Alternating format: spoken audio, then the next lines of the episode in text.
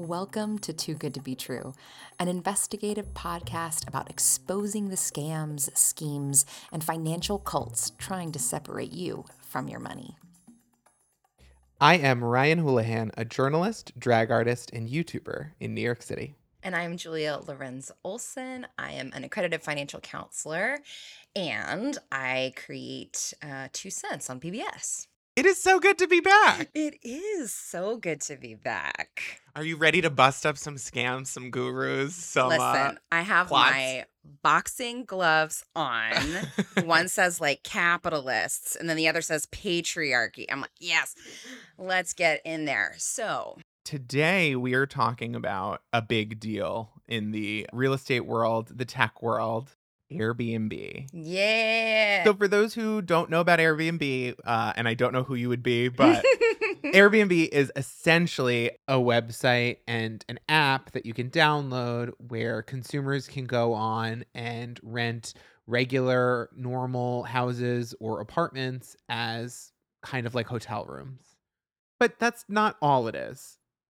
It's an online short term rental market where individuals and increasingly large management companies can offer part or all of their property inventory for rent. The company was founded in 2008 by Brian Chesky. After a while, Airbnb sort of like took on the place of hotels. For sure. Mostly this transfer of like ways of thinking of in vis-a-vis staying somewhere happened because of the internet. You had things like hotels.com that made it really easy to book anywhere, compare prices. And once that technology was kind of in place and the thinking about travel like switched from travel agents to kind of doing it yourself, hmm the idea of doing it yourself on the other end sort of started popping up. And at first you had people who were switching houses. Like if you've ever seen the movie The Holiday, Yes. yeah, Yes. that was a trend for a while, but then people started thinking like similar to I guess how money evolved in culture. Why am I swapping Yes. and doing trades when I could turn it into I some don't kind of need to barter my house, but it's so funny you say that. Literally, maybe a week ago, I was looking at going somewhere, and my mom was like, "What if you just found someone to swap houses with?" I'm like, "Mom, I don't know. That's not how it works." I don't need to start a correspondence over the next No, thank months you. about their personal life. So this phenomena, especially when it was flowing with VC money during the tech days, the booming tech days, drove down the prices of the hotel market, obviously, because you had a competitor that could provide a variety of price points that a hotel necessarily wasn't or couldn't. But the problem with this really rapid transformation, as with any of these really rapid transformations that we've talked about, like social media, the government and regulation has not been able to keep up with the market or the constantly changing customs being invented by Airbnb hosts every day. Mhm. So an Airbnb might look like a hotel in when you're doing a booking site, but in the actual logistics of how it works, it's a very different set of rules and customs and fees that you might Yeah. not be thinking about. Like for example, cleaning fees, which you don't have at a hotel. no, you do not. I've never been a host, but I imagine I'd be a very annoying stickler about the rules, and that's probably not the best situation for a guest. Uh, Well, you are talking to one of the newest Airbnb hosts, believe it oh, or not. Oh, wow. Let's do a case study of a host. What's your plan? So the reason I looked into it, one, I've I've just personally used the platform for many years. I, I think I like the original idea that it's kind of around I think just making a more efficient use of space, Mhm. opening your space up when it may not be used. So um we bought a n- kind of newer larger house at the end of 2021 and it's it's just really nice. We have like a creek in the backyard and I just always knew it was like I could when I'm not here, this could be a great Airbnb. So it was it was a very small part, but it was something that I considered when I wanted to buy the house. So my hope is just basically to supplement the um, amount we spend on our travel when we leave. Well, that was the original purpose and uh, stated purpose of Airbnb, and it certainly is the way to do it. And I, anything other or more complicated than that, let's take a look at it today. So I'm so what you're telling me is I'm not part of the problem and I don't have to feel bad about anything. Fantastic. All right, well, we'll get into it. So in America, we have a working class and an ownership class. One of those gets money for doing nothing, and the other has to do labor. Airbnb has exploded as a way for people in the working class to attempt to own something that they can monetize without having to give up any more of their labor. This is what people call passive income, but actually achieving quote unquote passive income is a lot more complicated than anyone really wants to believe. I just want to make this like as clear as I possibly can because I can't tell you how many times a week I get on the phone with people who like are thinking about becoming clients of mine and they're I'm asking them like what prompted the reach out? Like why are you talking to me, a professional? And they're like, "Well, I want to create passive income." Passive income is never passively created. Never in order to generate revenue, like true revenue from any kind of investment, the investment has to be worth a certain amount in order for you to be able to afford to peel off usable cash flow for yourself. So, for example, you know, I mean, $50,000, that seems like a lot of money, right? And so I'll often get people who are like, hey, I got this, you know, inheritance from my aunt or grandma, and like, I want to create passive income off of this. So let's say you have 50 grand. If you don't want that 50 grand to shrink, you have to invest it pretty cautiously so you don't lose the principal, which is the income generating piece of this whole thing, right? So generally, we tell people that like you can estimate at most like a 4% withdrawal rate of whatever your principal is, which on 50 grand, that's $2,000 a year. Like you're not living on that money, no. right? That's that's $166 a month. So let's say, let's say you got a million. I mean, that sounds like, uh, you know, more than you can even your brain can even handle. That's 40 grand a year. Can you live on 40 grand? No, I can't live on 40 no. grand. So you want to match that 80 grand salary, you need to double that. You know? So and how is something like 2 million dollars made? It's made by inheritance, something like that. You got a rich, a rich somebody that's giving you this money. Or, Which is like winning lotto. Yeah. You're basically winning the genetic lottery, or you have a wickedly high salary. Which is not passive. No, not passive that you are working for.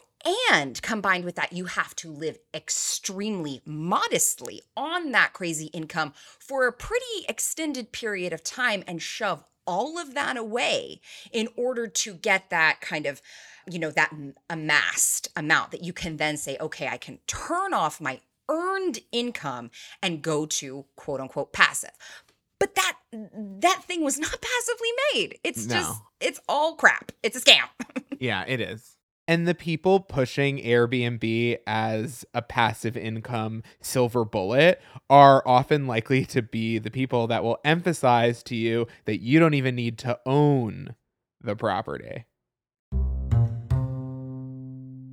I just made $16,000 in passive income. A week ago, I listed my first Airbnb property, and someone just booked it out for 56 nights. This process is called rental arbitrage, where you lease a place and you make sure with the front office that it's okay that you do a corporate lease. You furnish it and then you list it on Airbnb. I learned all the in and outs on how to do this from Derek. Probably the most worth it thing I've ever done investment wise. If you want to learn how to do this, check out his information at the top of my page.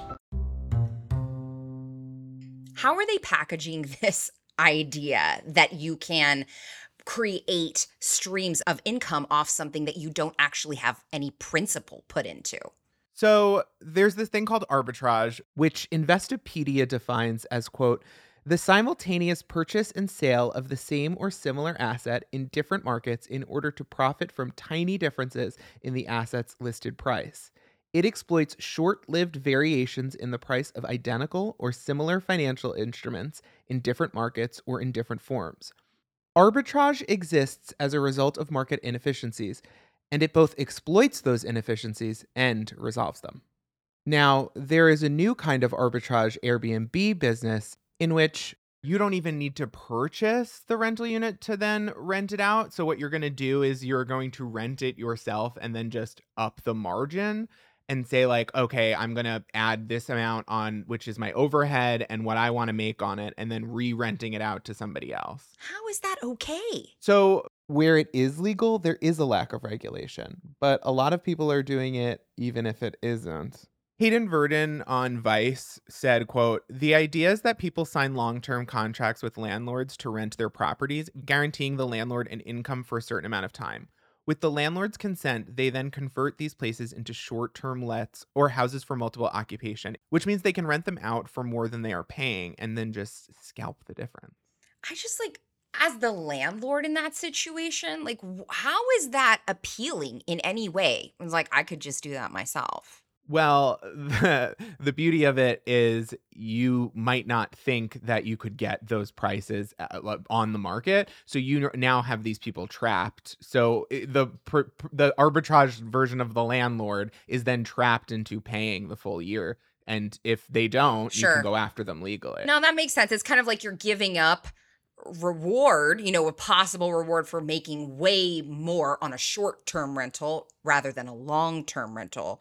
If your need is like stability, then yeah. Yeah, you can lower your risk. Be like, good luck. yeah, especially in a, in a in a market that is up and coming those that might not last it is it's a narrative that is working to get people involved or whatever but and it might not end up lasting for certain places and especially we saw during covid a lot of travel didn't last yes. And hand in hand with nobody really you know enforcing this regulation is uh, nobody's checking and that includes the landlord that actually owns the property. Like a lot of the times these are major corporations that aren't really they don't have Yeah. like they're not coming by regularly to check on the property That makes sense. there are people who engage in that small time arbitrage and at worst they get locked into a long-term rental agreement which sucks but also you can get out of those there are ways to wiggle around or you just pay out the year then there are the people who are doing it the quote unquote right way who want to actually own the property that they want to put on Airbnb and even though those people often come from a position of really great financial privilege because they've got the principal to invest Pointing at myself. Lucky. They are then exposing themselves to another massive type of financial danger in the form of over leveraging. Being over leveraged basically just means you have way too much debt compared to your initial investment. So think of it like a seesaw. On one end, you have the down payment, the principal that you're putting into the thing at the very That's your end. first initial investment in this whole thing. exactly. And on the other side, you have the amount of debt that you are taking out in the form of the mortgage on the other side. So, I mean, that principal side, if it's on a seesaw, like you're being shot to the moon at this point. Like it's weighted really heavily in the favor of the amount of debt that you have. So, if you're having any trouble understanding this, and I certainly did the first time I was going through all this information, I'm going to give you a really practical example of how this could play out that was on roofstock.com, but it has such great round numbers that I think it's easy I to follow. love me some round numbers. Me Mm. too. I need them. so let's assume an investor purchases a $100,000 rental property for a down payment of 5%. That's $5,000 and finances the rest. If the gross annual rental income is $12,000 and operating expenses are $4,800, the annual mortgage payment, the principal and interest, is $5,450. The annual pre-tax cash flow is 1,750. By dividing the pre-tax cash flow of 1,750 and the total cash invested of $5,000, the cash on cash return would be 35%. Oh, that sounds very sexy Sounds good, right? While an annual return of 35% might be really impressive to you on paper, there is a high level of risk involved when an investor is over leveraged. By dividing the pre tax cash flow by 12 months, we can see that the investor generates a positive cash flow of only $145.83 per month. Lord. That small amount of cash doesn't leave you any room for error if something was to go wrong with your property, right? For example, the total expenses for operating and financing the rental property in this example are $10,250 per year or $854.17 per month. If the current tenant leaves and it takes longer than expected to find another qualified tenant, Yeah. or if like a costly repair has to get made, cash flow on an overleveraged property could turn negative in a blink of an eye. Yeah, absolutely. And I know, you know, when I was in lending, you couldn't put 5% down on a home you weren't personally going to live in. You had to put 20 if you're just outright buying an investment property. And if you lie about that, that's mortgage fraud and they gonna lock you up. Like it's serious. You do not want to be playing around with that. And I mean, I tell this to my clients all the time. If you really want to make money in sort of the rental land, you know, of real estate, you need to be a handyman. Like you need to be all up in YouTube understanding how to DIY everything cuz the idea that I mean 145 bucks a month, right? Who are you Any- hiring? Who are you hiring for $145? Not a plumber, not a not an electrician, not even I couldn't even like replace Not a cleaning service. Oh hell no. I couldn't like replace my you know little toaster oven for that much. No, that's ridiculous.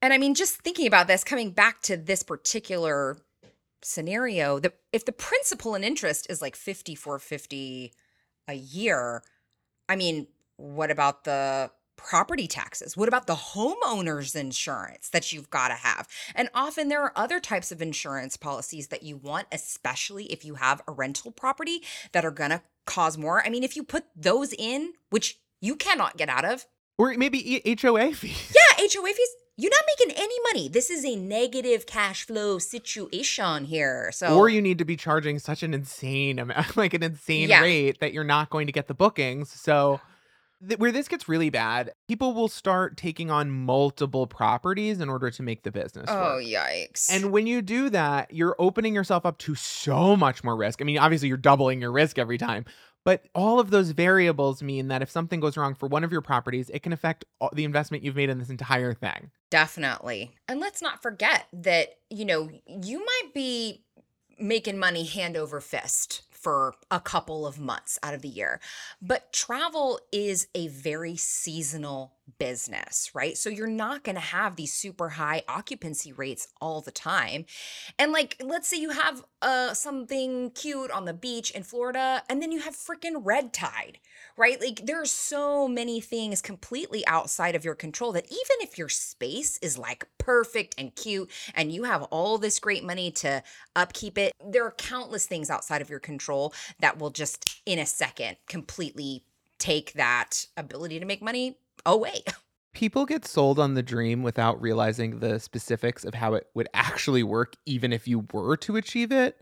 We received some insight on why that is from Julian and Kirsten Saunders of the Rich and Regular podcast and YouTube channel. Julian and Kirsten are also a married couple, both entrepreneurs, former real estate investors, and authors of the book Cashing Out Win the Wealth Game by Walking Away. So, I guess from the host perspective, since its inception, Airbnb has become more of a type of real estate investing where people can invest in real estate the traditional way, but instead of pursuing a long term lease and a long term tenant, they're turning short term tenants over and over again throughout a year. People are not just looking at owning property for long-term leases anymore. Like they're looking to fill in the gaps, even on a short-term basis, just to list it as an Airbnb, maybe to cover the mortgage or any of the other costs associated with owning property. In the last couple of years, we've seen a huge spike um, in the number of people who are sort of using the option of owning and managing short-term rentals as like more than just like a side gig, but almost like a mini small business, like a true real estate lodging portfolio, which I think is really, really interesting. Um, but I don't know that I would consider it to be something that is a get rich quick scheme any more than I would see anything else that has like such really heavy costs associated with it in the short run. There are just too many variables at play that could really uh, impact whether or not you'll be profitable or uh, can even survive a downturn. Yeah, I think it earns the title of get rich quick because it's so liquid.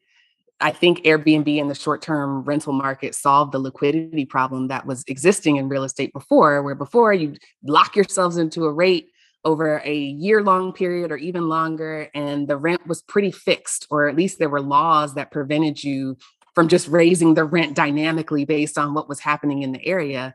With Airbnb, if you have a uh, unit in a high traffic area during, say, the Super Bowl or Final Four, you can make a lot of money in a really short period of time. So, in that sense, I understand why it's deemed get rich quickly. But the idea that there's no work involved, that there's no customer service, there's no upkeep, there's no communication, that part is missing from social media. The nuance of this not really truly being a passive, uh, a passive asset is is weird. like it's it's gone you can easily over leverage yourself, but you can also overbook yourself Oh, because yeah. this is a real job. Oh, this is a real job. I have many clients who have rental properties of all kinds, but specifically short term rental properties. I mean, the idea this is in any way passive is just an abs, it's BS. and it's, it's not a a ton of simple work. a business to even understand all the factors going into it. Like this is a full time job because part of your time is going to be spent getting education on the specifics to your city, mm-hmm. your market, Yes. the people you're working with. Dan Wilson Craw, the deputy editor of Generation Rent, said, quote, We're in this situation in part because politicians have encouraged house prices to keep rising, which has made property ownership more lucrative than jobs that actually benefit society. Because of that, it is grotesque, but somewhat inevitable to see these entrepreneurs feeding off this desperation. Unquote. Oof. So, yeah, there's this endless stream of clout chasers and scammers pumping out what they call motivational content, but what you might know as hustle culture or rise and grind or like girl boss style content. This kind of content is usually financial advice or business schemes that prioritize short term get rich quick thinking over your long term finances or ethical concerns or even the actual odds of any of these scams actually working out for you in the real world. Which, spoiler alert, has very different conditions than a 30 second thought experiment in a TikTok from a guy trying to sell you on a hustle Airbnb scam that you could pull. Actually, you know what? This is a good time for us to pull a few samples so that you can get an idea of what we're talking about. I'm a 20 year old six figure Airbnb host. Let me show you how to find your first Airbnb. We should break even after about four months of starting. Now let's apply. Joining the Airbnb industry with absolutely no money. You could be making an extra $2,000 from your phone by becoming a co host. It's a $215,000 side hustle that nobody talks about. And you can do it while working your job or watching your kids. Call the landlord and ask him if they're willing to rent it out under your business. The sites that I use that has good furniture but doesn't break the bank are sites like Target, Overstock, and Wayfair. Make sure to add amenities that are attractive in your market as well. Once you're done, you're going to list it on Airbnb. Your take home pay is going to be the revenue that you generate minus all those expenses. This is called rental arbitrage, and this is the method that I use to go from $0 to $215,000 in profit in less than one year with three Airbnbs. And if you want to start your own rental arbitrage business, just DM me 2023 and I'll send you a link to my free live event this Sunday. Here are the steps to start your six figure Airbnb business. Get the funds to afford all of the expenses. I apply for business credit. To find a property that you're going to use, I actually use Facebook Marketplace. There's a lot of owners on there with good property. You're going to create a professional email pitch and you'll send that to the owner to get permission for Airbnb. If this video was helpful. Comment the word keys and I'll send you the link to my free Airbnb business masterclass. It's so creepy. I'm sorry. Those those TikToks just sound like red flags to me, but I guess not everybody's so discerning. And if real estate's not your thing, Airbnb isn't the only scam that they try to preach about from social media. However, another example of a quote unquote hustle is buying a bunch of vending machines. And then all you have to do is keep them stocked. You know, that sounds like, oh, I just, I, th- those things print money. But the truth is, like, those are food products that regularly need to be checked and replaced. and Okay, you're though. Changing change into cash yeah. which is a task that if you've done it can literally take up an entire working day of your life in and of itself even with those like coin sorting machines it's not glamorous work anyway so back to the scam of this week the fact that people are so hungry for financial information and opportunities that they can understand makes it really really easy to spread misinformation. So right now riding the algorithm on every social network there are people who are not just posting stuff for free or posting advertisements that seem like educational. There are people explicitly selling whole courses Oh, or yeah. ebooks or products on literally just offering property on short term rental platforms like Airbnb or Vrbo that usually only consist of publicly available free information and some really bad ideas about how to scam people through like manipulation techniques. But they're wildly popular. People love Airbnb. You said your goal was to monetize and to make your like space more efficient, but why do you think so many people feel the need to monetize every area of their life now? Oh gosh. um rising uh costs of living, honestly. You know, you're you're needing to create multiple streams of income if something goes wrong in one area of your life. You know, I'm a business owner, which puts me in a more kind of risky place than somebody who might just have a nine to five job. And so, yeah, I'm looking to diversify my income streams. That's for me. That's why I wanted to do it. Yeah, I think it, it, it has a lot to do with that. To the fact that a lot of people live in at will states, so they don't know what where what's happening with their job. A lot of people aren't in unions, so they don't have that safety net. So diversifying your income stream looks good. But also if you've been locked out of traditional wealth building Yes. and you don't feel like there's any hope long term for yourself to either own anything or create a business of some kind for yourself, especially if you're in a lot of debt and you're in student loan debt, you might say to yourself, okay, this is a great way for me to just start my own business and maybe own property and uh, get my feet wet. But if you're not doing this as just supplemental income when it would already be convenient for you, you're taking on massive financial risks. And why would anyone do that, take on that amount of risk and work if they weren't desperate to change their circumstances or just flat out being fooled about what the numbers are going to look like? Yeah, that's interesting. I mean, I come actually from a lending background. So bef- my first foray into the financial world at all was as a mortgage lender. I was like 22, didn't know shit from shit. And I was like, all of a sudden having to talk people through buying homes. And back then, I mean, I just can't square up what my experience was then and how hard it was to buy a rental property. The amount of money that you had to put down, a lot greater than what you have to put down, even if you're just buying like your personal residence. There's just so many more hoops to go through. And so I just can't imagine this can't be easy doing this nowadays. I don't know what they're doing. How are they getting into these places? like actually like you have to buy the the property, right? Then you have to get the right permits for setting up all of the utilities for that property. Then you have to factor in the ongoing costs like maintenance, cleaning, furnishing the place, Yeah. replacing all the items that get damaged or used, like soap and shampoo. I mean, I had like a perfectly set up house. We obviously had all the furniture, all that stuff. It still cost me $3,000 to get all the stuff that I needed, all the sheets, all the towels, and you need to get multiples of everything. And like, if you that- have carpeting, you need to cover the carpeting. and like, you know, the things that just you as kind of an everyday user of your home don't seem like a big deal, like that chipping paint in the corner. That's the stuff that these people will find out and write a review on. So I was like, nope, I'm redoing my tubs, I'm doing all this stuff. So it is definitely not cheap.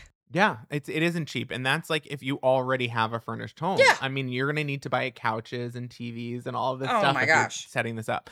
But that's uh, you're also gonna have to pay property tax and HOA and and other fees specific to your region that you might not be taking into account when you're first doing the like, oh, I'm gonna make millions of dollars at this in a very short amount of time math. Julian and Kirsten Saunders of Rich and Regular also share some concerns about the kind of financial choices this is leading some vulnerable people to make and the precarity that they find themselves in because of it. I knew we had an Airbnb problem when one of my good friends last year shot me a DM on Instagram uh, celebrating the fact that he just got a timeshare in Las Vegas and turned it into an Airbnb. Uh, I'm very familiar with timeshare industries and I'm very familiar with Airbnb and real estate. But the combination of doing that, I thought was just a train wreck waiting to happen. I, I can't think of I can't think of a single way that this is going to work out for you. And I was like, if anything, you better hope that you're within that two week or go back to Vegas right now. get your money back and get rid of this. Like this is this is the worst decision you've ever made. But he reached out to me because he was very proud. And again, I think you know, all jokes aside, I think it it speaks to a lot of things, right? It, it speaks to the salesmanship of the timeshare industry. It speaks to the moment that we're in in terms of social media and Airbnbs being positioned as a really easy, foolproof Cash way flow. of getting money. And it also speaks to just how like real the consequences are for people who are financially and or business illiterate. Like the combination of all of those things can lead to people making really risky decisions in an effort to make up for lost time or lost opportunities where they may not have been able to have done some of the more fundamental and proven things to build wealth um, earlier on in their lives. And that's when i knew that we'd hit a really weird moment where people who would never have even thought about that were all of a sudden like going all in on it I think one of the most important parts for being discerning around financial information online is asking the appropriate follow up questions because a lot of people will throw out percentages and numbers and and and income reports without any context. So sometimes you have to be the person to ask like compared to what? If you're making more money than another asset, then say compared to what?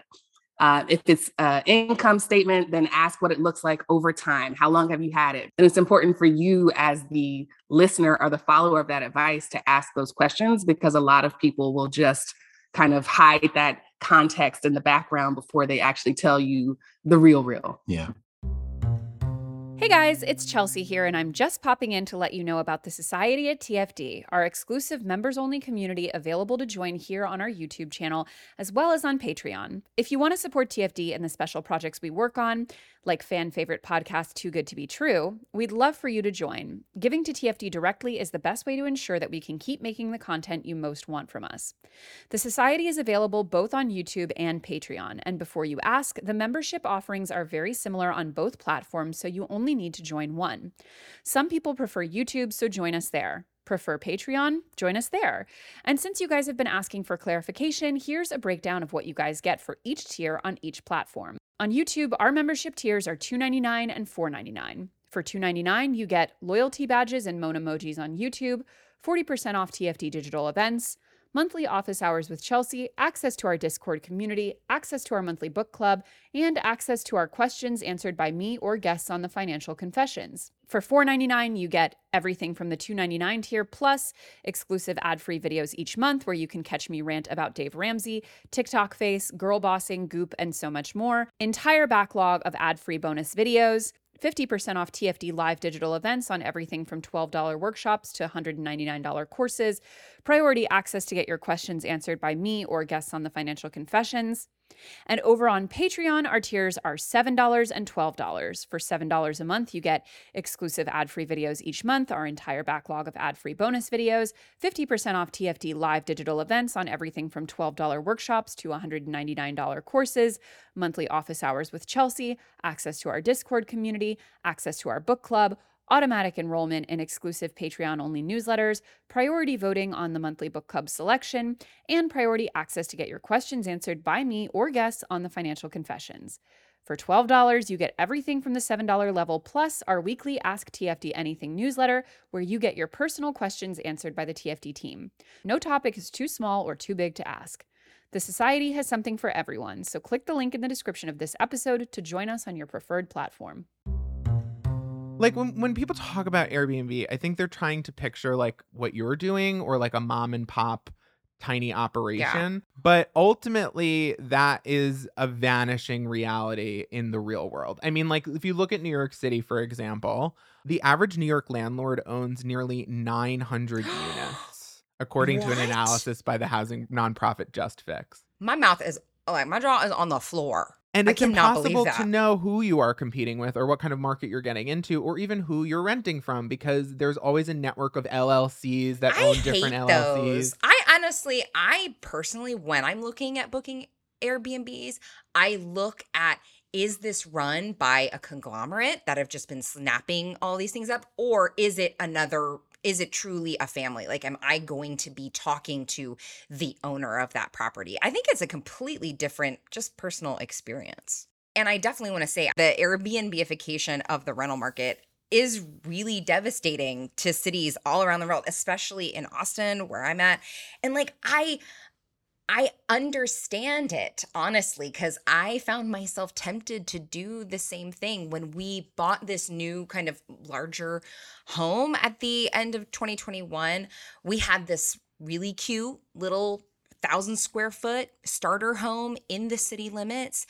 And we went under contract. And I remember they came back and they were asking for all this stuff that they wanted done to the house. And we were like, I don't like what this is kind of crazy. Like we just didn't think they were being reasonable.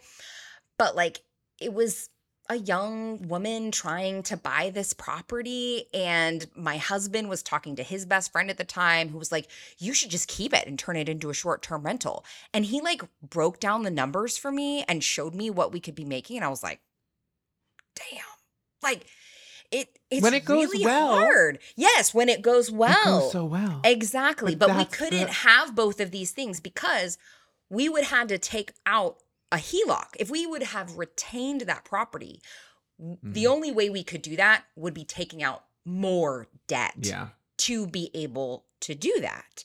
And I mean, again, the numbers look really tempting, but I I honestly a big part of my choice was like I really don't want to be a part of the problem in this way. I really wanted to you know pass on this ability to own real estate to a first time young woman so that she could do it. But I had to make that decision, like me. And- And, but it- that seems wrong. Like it's also like where you live. You know, like if you're living in a place, like where do you, what do you want it to be like? Racial and ethnic minorities are going to be disproportionately affected by this. And by putting the squeeze on racial and ethnic minorities, you start eliminating the precious, precious diversity that is so core to so many urban identities and is so core to our culture as Americans.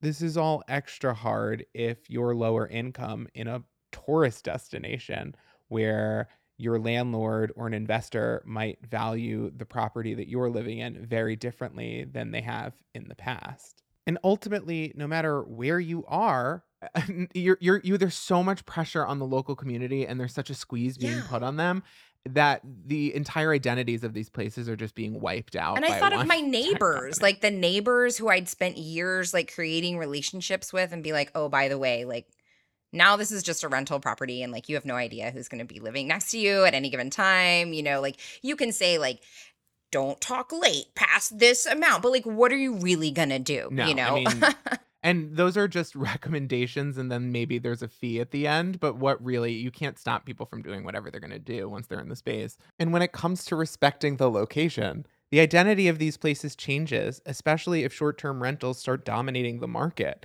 And that's going to affect your ability to get bookings. Here's more on that from Julian and Kirsten Saunders of Rich and Regular. I think what happens economically to these places is the same thing that we see in economics. When you have increased demand, you have increased pricing. And what happens is you price the residents out. Not only do you price the residents out, but you put a strain on the small businesses that are in that area who are staffing and ordering based on an assumed and a presumed traffic volume. But when these out of towners, these large groups, these big parties, these people who are not neighbors there, it it it hurts the area not to mention the tax implications. If you have a lot of people that are taking advantage of the open vacancies, but not paying the property taxes, the sales taxes, and contributing to the community in the same way that a resident would, it creates this lopsided balance sheet. This has been devastating to a bunch of places, but for example, Mexico City just signed an agreement with Airbnb to promote tourism to digital nomads, which is the latest like craze for uh, different countries trying to promote tourism. Oh, And wow. this has their residents understandably furious. If you live there, why would you want the local government promoting people not even moving to join the city? That's the thing, too. I live in New York. A lot of people move here and they join the community. And that's a big part of what makes New York New York. And, it, yeah, you know, and then you're invested in making a place better, right? and you, yeah, and you came here for the identity. So maybe it is something you can maintain. But that's not true when you turn every single block of, of new or deluxe housing or any newly created units or any units that even come on the market into essentially hotel rooms. As an article in Telesur English wrote, 51 organizations refuted the decision in a statement as it is of no benefit to its inhabitants, in addition to attacking the understanding of housing as a human right. Mm. Quote, the reality for inhabitants of the historic center and a good part of Mexico City is the increase in rents for different sectors of society. An entire generation of young people who are growing up without labor rights and who are not subject to credit, indigenous populations who continue to struggle and have their roots in the capital recognized, elderly people who are evicted or violently dispossessed through fraudulent lawsuits, they denounced. That's amazing. It's good that people are finally becoming aware of the effects that this is Yeah. having, especially people, eh, you know, who could potentially be the quote unquote investors or entrepreneurs. So, you know, a lot of the people being taken in might actually identify with seeing their communities erased. So, at, at least like the fact that it's getting so bad is causing some level of awareness that this is going on and people fighting it. But ultimately, we really do need regulation and we need economic opportunities for people so that we don't have people desperate for like a savior quick fix get rich quick scheme Yeah, I mean, and to be fair, I mean, this kind of using real estate to get rich, quote unquote, quick, I mean, that's been marketed by people like Robert Kiyosaki, you know, for decades. And now, as we're seeing this kind of like TikTokification, right, of like taking something old ish and then trying to market it to a new and very vulnerable community of people, you know, younger people who just don't know how something even like a mortgage works, Yeah. right? They just don't have any idea. They just see this thing on TikTok and they're like, oh, yeah, I mean, that sounds good. yeah here's julian and kirsten one more time with some advice on how to build wealth through real estate without getting in over your head I think the reality is right now there's so many of us who are just out here trying to make it on our own, right? Like we've completely normalized the idea that everyone needs their own space. And while I certainly understand the desire and the importance of having privacy, the reality is there's a certain class of people and certainly uh, significant groups of people who have normalized living together because of the economic benefits that come from that. And I think sharing resources is always going to be one of the most powerful things that you can do in an unstable uh, environment. And I think that's exactly what we're in right now. Like the cost of living is ballooning across the country. And yet and still, there's so many of us who are out here committed to owning and having our own space and being optimistic that something that we can do or some collection of things that we do puts us in a position to actually be able to afford it and to continue to afford it over time. The unfortunate reality is those people oftentimes end up losing those homes. They end up u- losing a lot of money and spending a lot of money trying to on those homes. And those properties get picked up by people who do have the means and can afford to carry those costs. It's a vicious, vicious capitalistic cycle that I think you know can be softened when you have people who are sharing that burden so that it's not rested on any one person who might have physical or mental limitations or just be in a position where they are forced to deal with just circumstance. Maybe it's a downsizing or a natural disaster or any number of things that can disrupt income that all of a sudden can lead to some really um, unfortunate situations downstream with respect to owning property. And so the more of us that decide that we can cohabitate, right? We've got bigger homes over the last what 20 30 years i think we've seen a 150% increase in the average size of homes yet the average size of the family hasn't grown much right so our homes are just getting bigger but the same amount of people are living in them and i think more of us need to kind of embrace that idea and make the best of that idea bringing the elders back into the home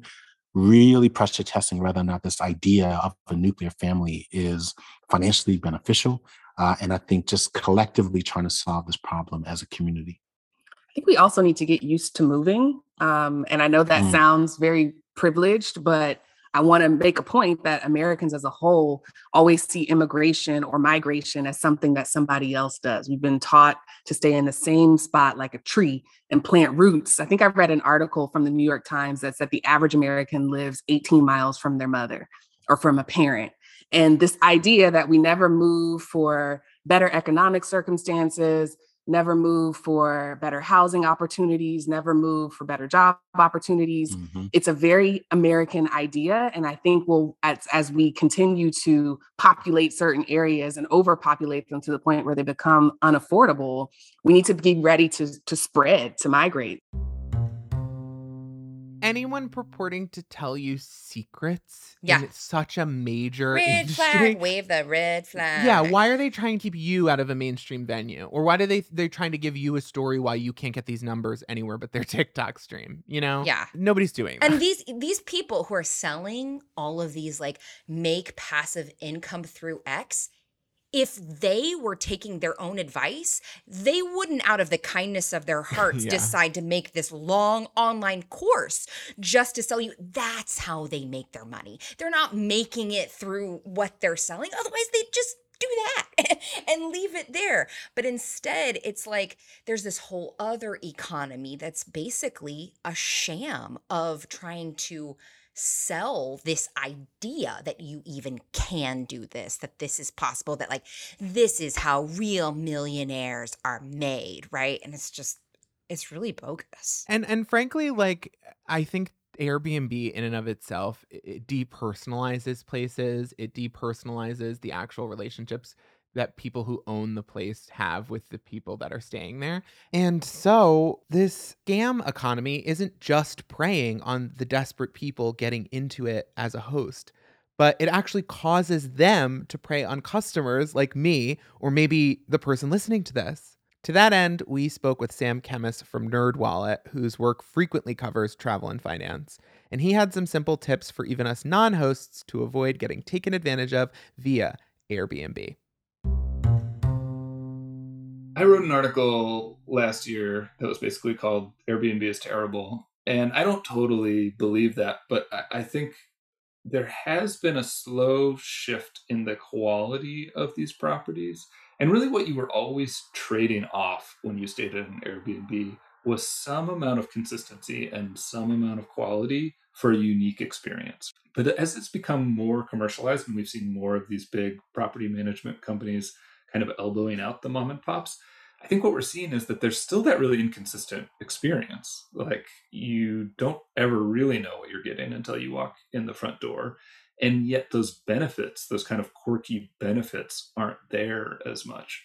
One nice thing that Airbnb has added recently, because people have gotten frustrated with the add on fees, is they've added the option to see the total price when you're searching for properties instead of the base price.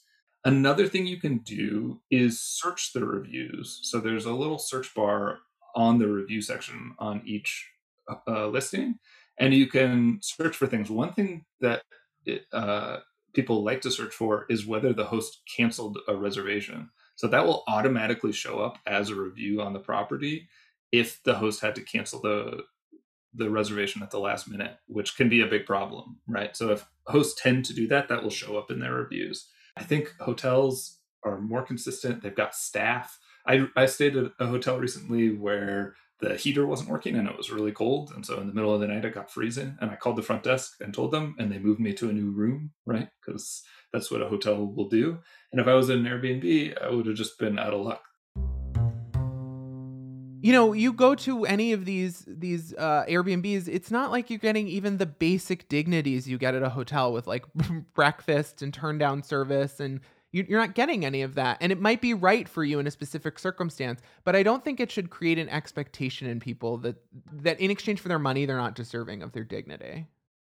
So ultimately, Airbnb, there is a way to make it work, but it's not easy and certainly it's not accessible to everybody. And it is very risky, even if you do make it work. Yeah, I think I have a great idea for like creating passive income for myself though. So basically every time somebody asks me about how to create passive income, I charge them $5. You're going to be rich in no time. I'm That's gonna- my get rich quick I'm going to be now. sitting pretty. You're giving out these secrets.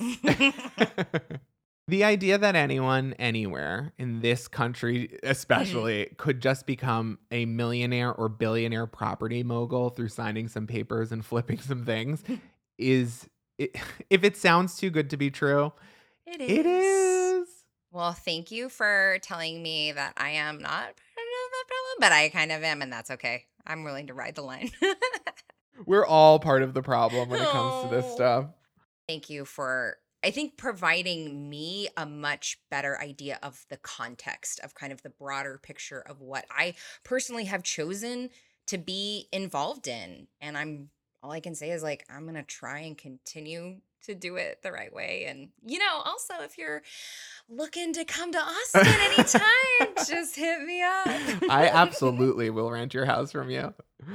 Before we wrap up the show, I just wanted to say a quick thank you to our guests. You can find Julian and Kirsten Saunders of Rich and Regular at richandregular.com or on all your favorite or not so favorite social media sites like Twitter, Instagram, and Facebook. You can also pick up their book, Cashing Out Win the Wealth Game by Walking Away, in bookstores now. You can find Sam Kemmis's work on NerdWallet, or you can find Sam on Twitter at SamSamButDiff. That's at S A M S A M B U T D I F. All right, guys. Well, thank you so much for tuning in to this episode of Too Good to Be True. We will see you next time. Bye. Bye. Well, that's the show for the week. You can find Too Good to Be True wherever podcasts are available. And while you're there, we'd love for you to rate the show and leave us a review. I've been Ryan Houlihan, and you can find me on all social media, including my Patreon, which has even more podcasts from yours truly, at Ryan Houlihan, or on my personal YouTube channel, youtube.com slash at Ryho. That's at R-Y-H-O. I've been Julia Lorenz Olson. You can find me on YouTube at my PBS show, Two Cents. And every once in a while, I'll look at Instagram. My handle is at Yay It's Julia.